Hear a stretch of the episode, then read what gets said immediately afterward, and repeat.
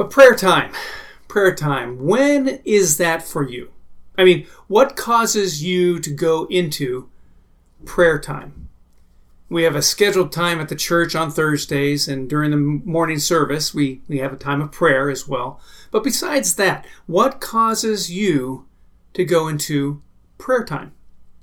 I imagine when things get difficult, you would be more likely to go into prayer time. And sometimes you know, prayer is stronger when things are a struggle. When you have turmoil going on all around you, then you, you go to prayer. And it's a time where you, you, you, you come to God and you just lay before Him your concerns and your worries.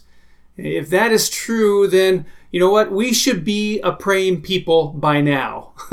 I mean, since since March, we've had COVID nineteen, we've had the murder hornets, we've had racial injustice, we've had riots, we've had wildfires and hurricanes and floodings in, in other places as well too. And guess what? We're going to also to have elections come up in November, so we should be a praying people by now, uh, especially by November. But uh, you know, the concept of prayer is a, a fairly simple one it reminds me of the time that um, I was a counselor at uh, a staff person actually at at uh, Tilikum Day Camp, and during that time we'd have kids from first grade through sixth grade in their uh, grade groups, and uh, it would be from Monday through Friday. They'd go home uh, after each day and come back the next morning.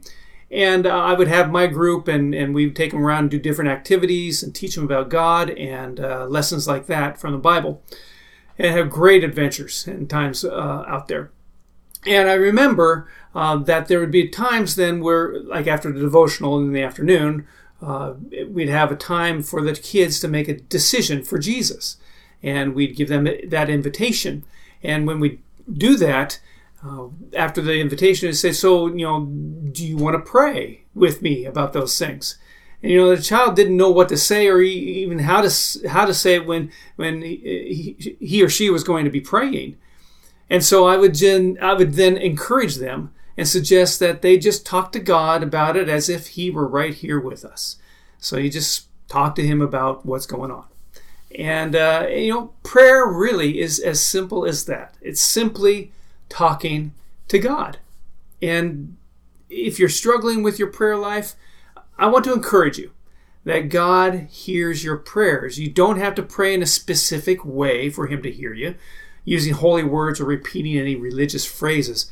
You don't have to pray in any specific place, it could be anywhere.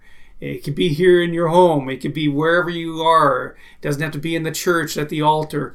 Uh, any place you spend time with the Lord is holy ground. You don't have to have someone else pray for you either. No one is more important to God than you are, and He wants to hear from you. And you don't have to pray a long prayer. The Lord's Prayer that we're going to look at here today is rather short. Um, and also, too, you don't have to pray a beautiful prayer. Just speak from the heart. That's the beauty in it right there. That's coming from your heart. So, all that to say is that, you know, God hears your prayers and that you don't have to pray in a specific way or place or, or whatever else just bring it to God from your heart. And ultimately, there is no perfect prayer because we are not perfect people. The important thing is that you take time to pray. And this is a time for prayer. So let's spend a few minutes looking at what the Bible says about prayer. We're going to begin with one of the most familiar prayers in the Bible, uh, the model prayer, if you will, often called the Lord's Prayer. And it's found in Matthew chapter 6, verses 9 through 13. And if you're turning there right now, I'll give you a moment to do that and, uh, and, and get to that chapter. Matthew chapter 6, verses 9 through 13. And as you do turn there, I'm going to invite uh, a guest reader for us. That this person is going to read uh, the the scripture here for us today of Matthew chapter six, verses nine through thirteen. And I'm sure you'll you'll know who this person is and uh, a familiar face for you all. So we'll go ahead and allow this person to read scripture now. Hey, y'all. Today's scripture reading is Matthew 6 9 through 13, and this is the New Living Translation. Pray like this Our Father in heaven, may your name be kept holy. May your kingdom come soon. May your will be done on earth as it is in heaven. Give us today the food we need, and forgive us our sins, as we forgive those who sin against us. And don't let us yield to temptation, but rescue us from the evil one. Thank you, Rachel, for doing that. It's good hearing your voice and seeing you, and uh, trust that all things are going well down there in Texas. But anyway, uh, great to have her read scripture for us. Gordon Jaffe, I don't know if you know him and knew him at all or not. Gordon Jaffe was an old time pastor of our conference and father in law actually to Keith Lamb, who's a pastor over at our Hopewell Church in uh, near Salem. Um, he would be invited to lead the prayer time during the morning service at Labish Center Evangelical Church, where I was a youth pastor. Mark Berkey was senior pastor, and Gordon Jaffe was a retired pastor of our conference at that time. But he was also our uh, pastor to the seniors of our church at Labish Center. And uh, he would stand up right where he was sitting there in the congregation, and he would lead out in prayer with his big booming voice. And boy, when he prayed, heaven came down. and at the end of his praying, he would always lead the congregation in the Lord's Prayer. So we'd all recite it together when he did that. And that's where I learned the Lord's Prayer and, and, and memorizing and how, how it all went. Now I, rem- I, I, memorized the debtors debtors version, not the transgressors version, and that's always funny when when we all come together and, and recite the Lord's Prayer. Sometimes that gets people tongue tied because they know one version uh, than the other. But that prayer is precious to us because it is it is a prayer that is taught to us by our Lord. Jesus taught that prayer to us. This prayer teaches us about our daily prayer life because it teaches us to pray. We join Jesus in the school of prayer when we pray this prayer because there are a lot of lessons to learn. It teaches us to pray to our Father when it says our Father. Uh, he is our Father, not a remote, uncaring person. And, and, and Father, the word Father implies a relationship. So there's a relationship there. And He loves us and cares for us as His children. So it teaches us to pray to our Father.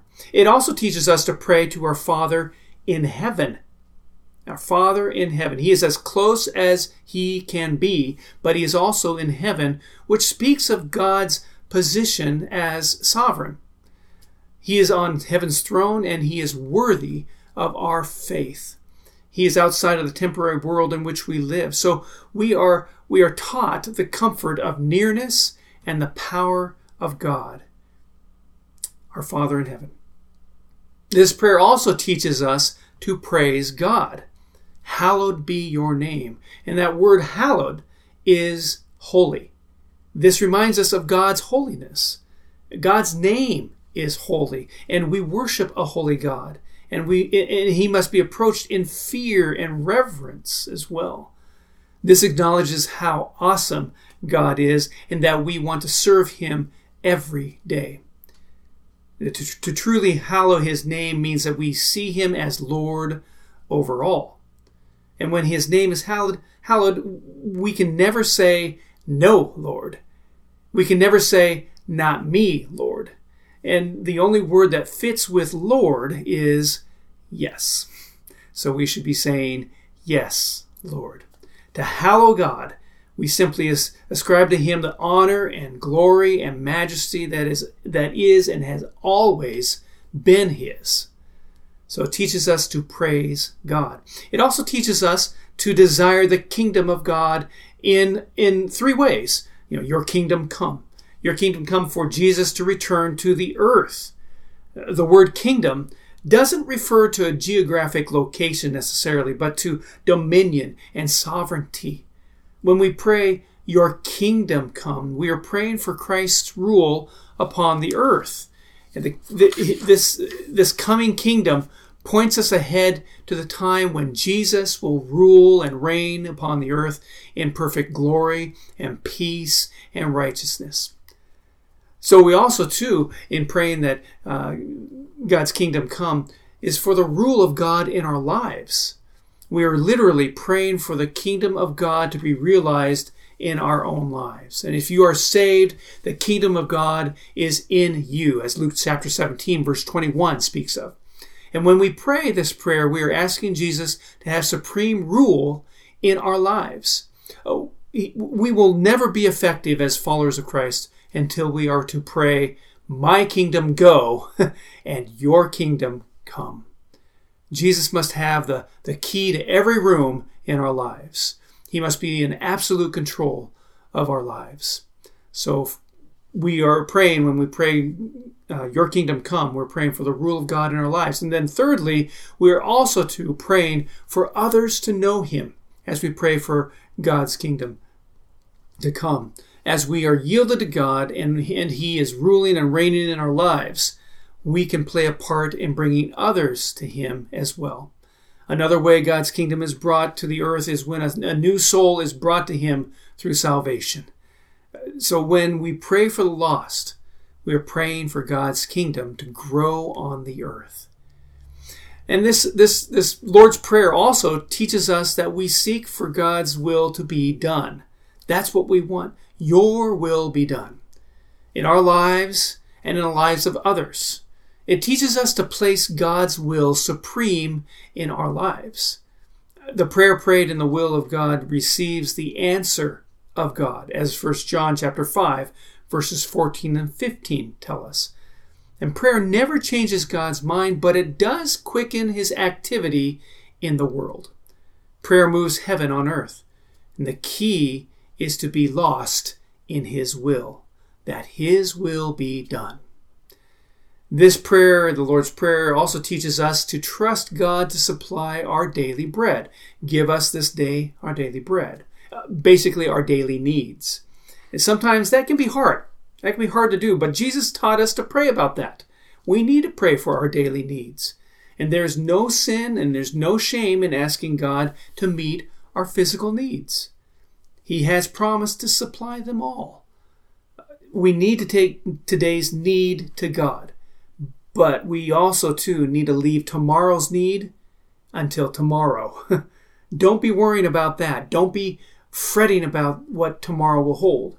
We shouldn't be worrying about that at all, right? As, as Scripture tells us. So God calls us to rest in Him for today and trust Him totally for tomorrow. So trust Him for it. Don't worry about it, but trust Him for tomorrow. Rest in Him for today. And we should also pray for those around us to have their daily bread uh, met as well, their needs met as well. We need to look to Him for those things we lack because He has what we need. So He's the one we need to look to. Also, this prayer, the Lord's Prayer, teaches us to seek God's forgiveness. Forgive us our debts. Forgiveness is something we all need every day. Uh, we a debt is something owed that must be paid back. If any of you have uh, debts, you understand that you have to pay that back. But it can be translated also too as sin, uh, trespass, shortcomings, resentments, uh, what we owe to God, or anything we have done wrong. We need to seek God for the forgiveness of our personal sins, of course, and what's that's what First John chapter one verses eight through ten speaks about. And when we spend more time in His presence, we become more aware of His holiness and our sinfulness. Someone has said, "The greater the saint, the greater the sense of sin and the awareness of sin within." that's very true. And it also reminds us, this prayer also reminds us to forgive others. We cannot enjoy the forgiveness of God while holding grudges and a, and a bitter spirit toward others. An unforgiving spirit will totally destroy your prayer life. Today's culture encourages encourages the revenge factor, encourages us to go at it and take revenge over over the forgiveness that we can have for to, towards others, and that's totally wrong. Unforgiveness will eat you alive spiritually. It will eat you alive, filling you with bitterness, anger, and rage, anxiety, as well as depression, and a lot of other things as well. I think Paul calls it a root of bitterness, as Hebrews chapter 12, verse 15 talks about. And we should practice the forgiveness of others because you are never more like God than when you forgive. What you know, what kind of ask yourself, what kind of God do we serve? We serve a God who is just. He is loving, he is gracious and kind and forgiving. So when we forgive others, we are exercising true godliness. And what what is what is being done in heaven? Think about that. There's worship, there's praising of, of Jesus, uh, there's forgiveness of sin. So you are literally bringing heaven to earth when you forgive a brother or a sister in Christ. So forgiveness, you are never more like God when you forgive. We should practice the forgiveness of others because it is only reasonable that those who are forgiven forgive. If you've been forgiven, then it's reasonable that you also forgive. Matthew 18, verses uh, uh, 21 through 35, I believe, talks about that as well, too, as, as Jesus gives a uh, description about that. He has forgiven us a huge debt. We can surely forgive others of a much smaller one. And it also, too, we should practice the forgiveness of others because failure to forgive results in humiliating rebuke. it does. And again, back in Matthew uh, chapter 18, talks about that as well. When we choose not to forgive, we will be tortured by bitterness and resentment, as well as the loss of fellowship with God. In fact, when we've refused to forgive, we are, we are assuming the place and the power of God Himself, as Romans chapter 12 speaks about, where we should leave room for God's wrath. We are playing God, and none of us, none of us is qualified for that job. So failure to forgive results in humiliating rebuke. So we should practice forgiveness of others. This this prayer, the Lord's prayer, also teaches us to reject the temptations to sin. Lead us not into temptation. We all face temptation, but please remember that God isn't the one doing the tempting.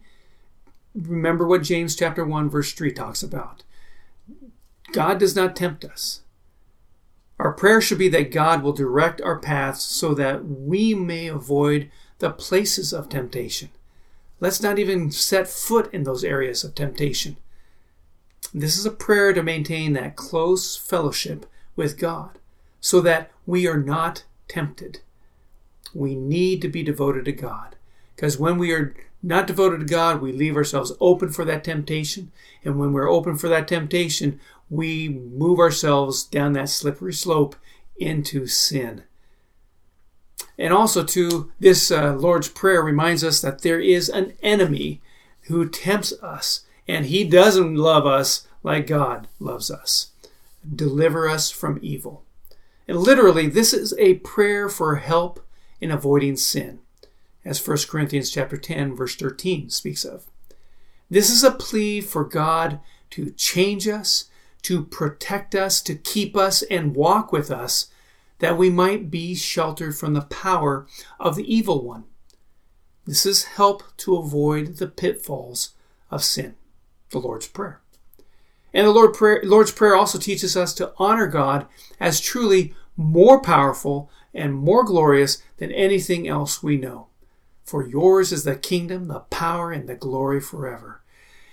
God is to be praised for the King he is, and he deserves to be glorified. He is to be praised for his abilities and for the times in which he has demonstrated his power in our lives. Do you recall those moments? He demands and deserves all the glory in every situation, in every situation in life. He should be glorified on earth as he is in heaven. So it reminds us to do that. And this this also to this Lord's Prayer ends in a thing, in, in one word that we should also too be saying as well. It teaches us to say Amen. Amen. Basically, let it be so. Let your will be done. It's not a very long prayer, but it is so powerful.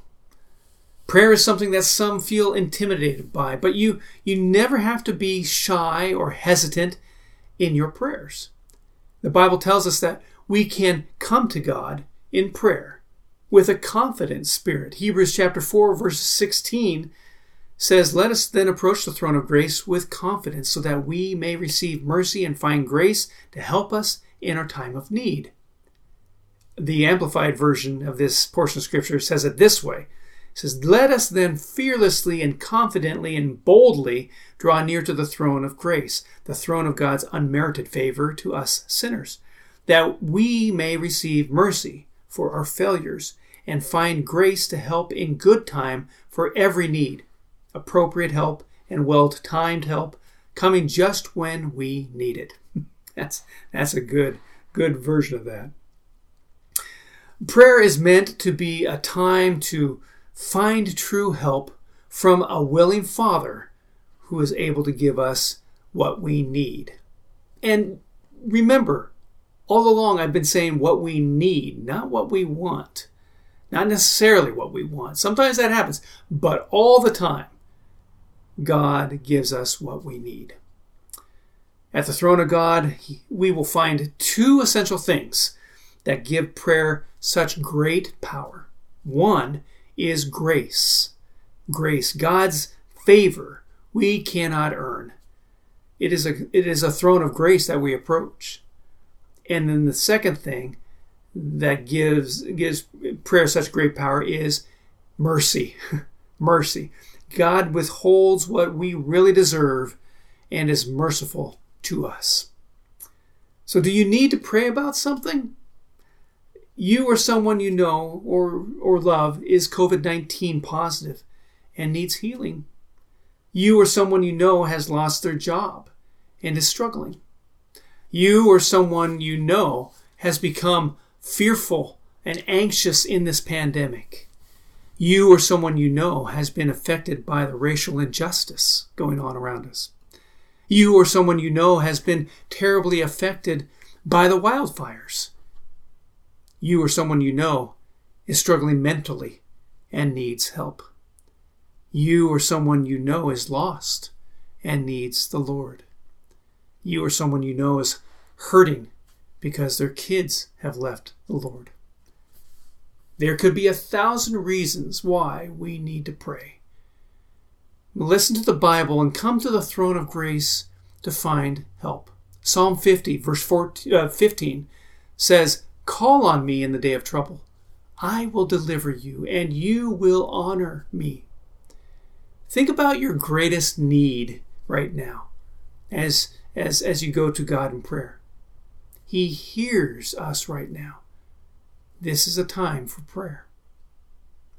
An invisible virus has caused distress around the globe, and many are struggling to find hope. They are living in, dis- in discouragement, especially also, too, if you couple that with the wildfires that we've just experienced. The troubles of, of loneliness, of anger, and stress, and pain, disappointment, also to addiction, are leading people to lives of despair. But there's one thing I know when we can give all this to God who hears and moves, we can experience peace. Listen to the Word of God talk about how prayer blesses prayerful people. Give all your cares to the Lord through prayer. In 1 Peter chapter 5, verses 6 and 7. Humble yourselves, therefore, under God's mighty hand that he may lift you up in due time. Cast all your anxiety on him because he cares for you. And did you catch that though? It begins with humbling ourselves before God under his mighty hand, allowing him to lift us up in due time. It's in his timing, not our own. Then we cast our, our cares, our anxiety, all our, our anxiety on him because he cares for you, He cares for me. I have to keep on giving all my worries and cares to God. When they come to me, it's like a red flag going, whoop, that goes in the God file. Let's pray. Let's give that to God. Uh, we do this in prayer. We lay them all at His feet. And we ask Him to relieve our worried hearts. That's the key in, in trying to, to get away from worrying about tomorrow or worrying about those things that haven't even happened yet. Give it over to God. Lay them all at His feet and ask Him to relieve your worried heart. Are we praying about this virus? I hope we are. are we praying for the wildfires that are still going on? We need to pray that they get uh, all conquered. Uh, uh, are we praying about our community? Are we praying about our families? You know, this is a time for prayer. And then in prayer, we can experience peace from God through prayer. Philippians chapter 4, verses 6 and 7, one of my favorite verses. Don't be, do not be anxious about anything, but in everything, by prayer and petition with thanksgiving, present requests to God. And the peace of God, which transcends all understanding, will guard your hearts and your minds in Christ Jesus. Ask a prayerful person about this verse or these verses, and they'll tell you about it. Everything we worry about should become a prayer. So as the worries come your way, as the anxiety things come your way, they cause anxiety in your life, as those things cause worry in your life, that then should just be transferred right on over to prayer.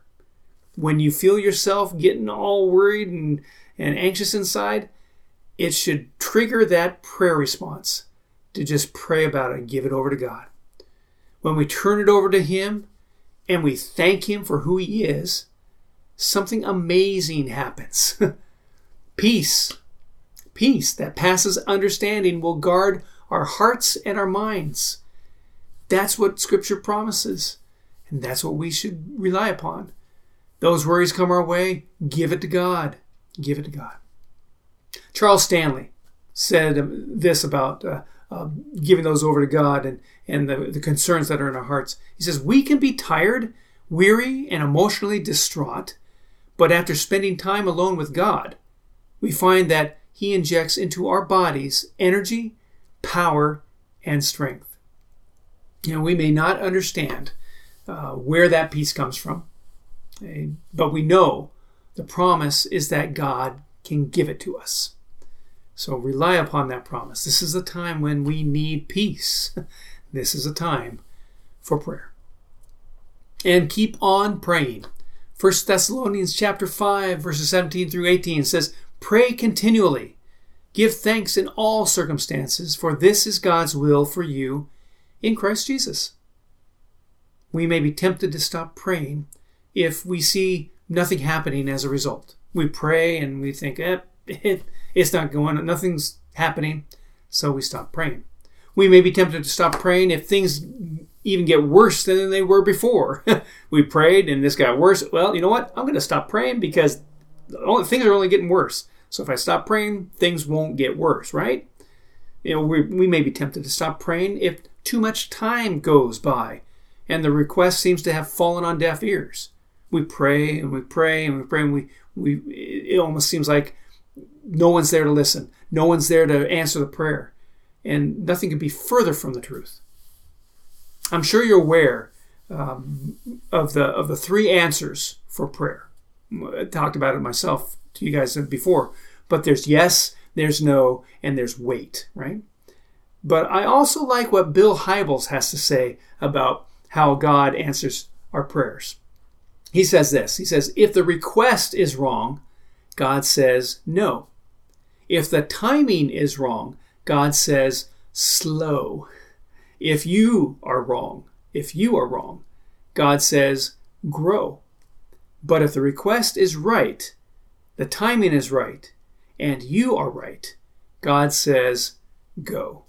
So, no, slow, grow, go. You know, prayer is an important part of, of our lives. We need to be involved in prayer constantly.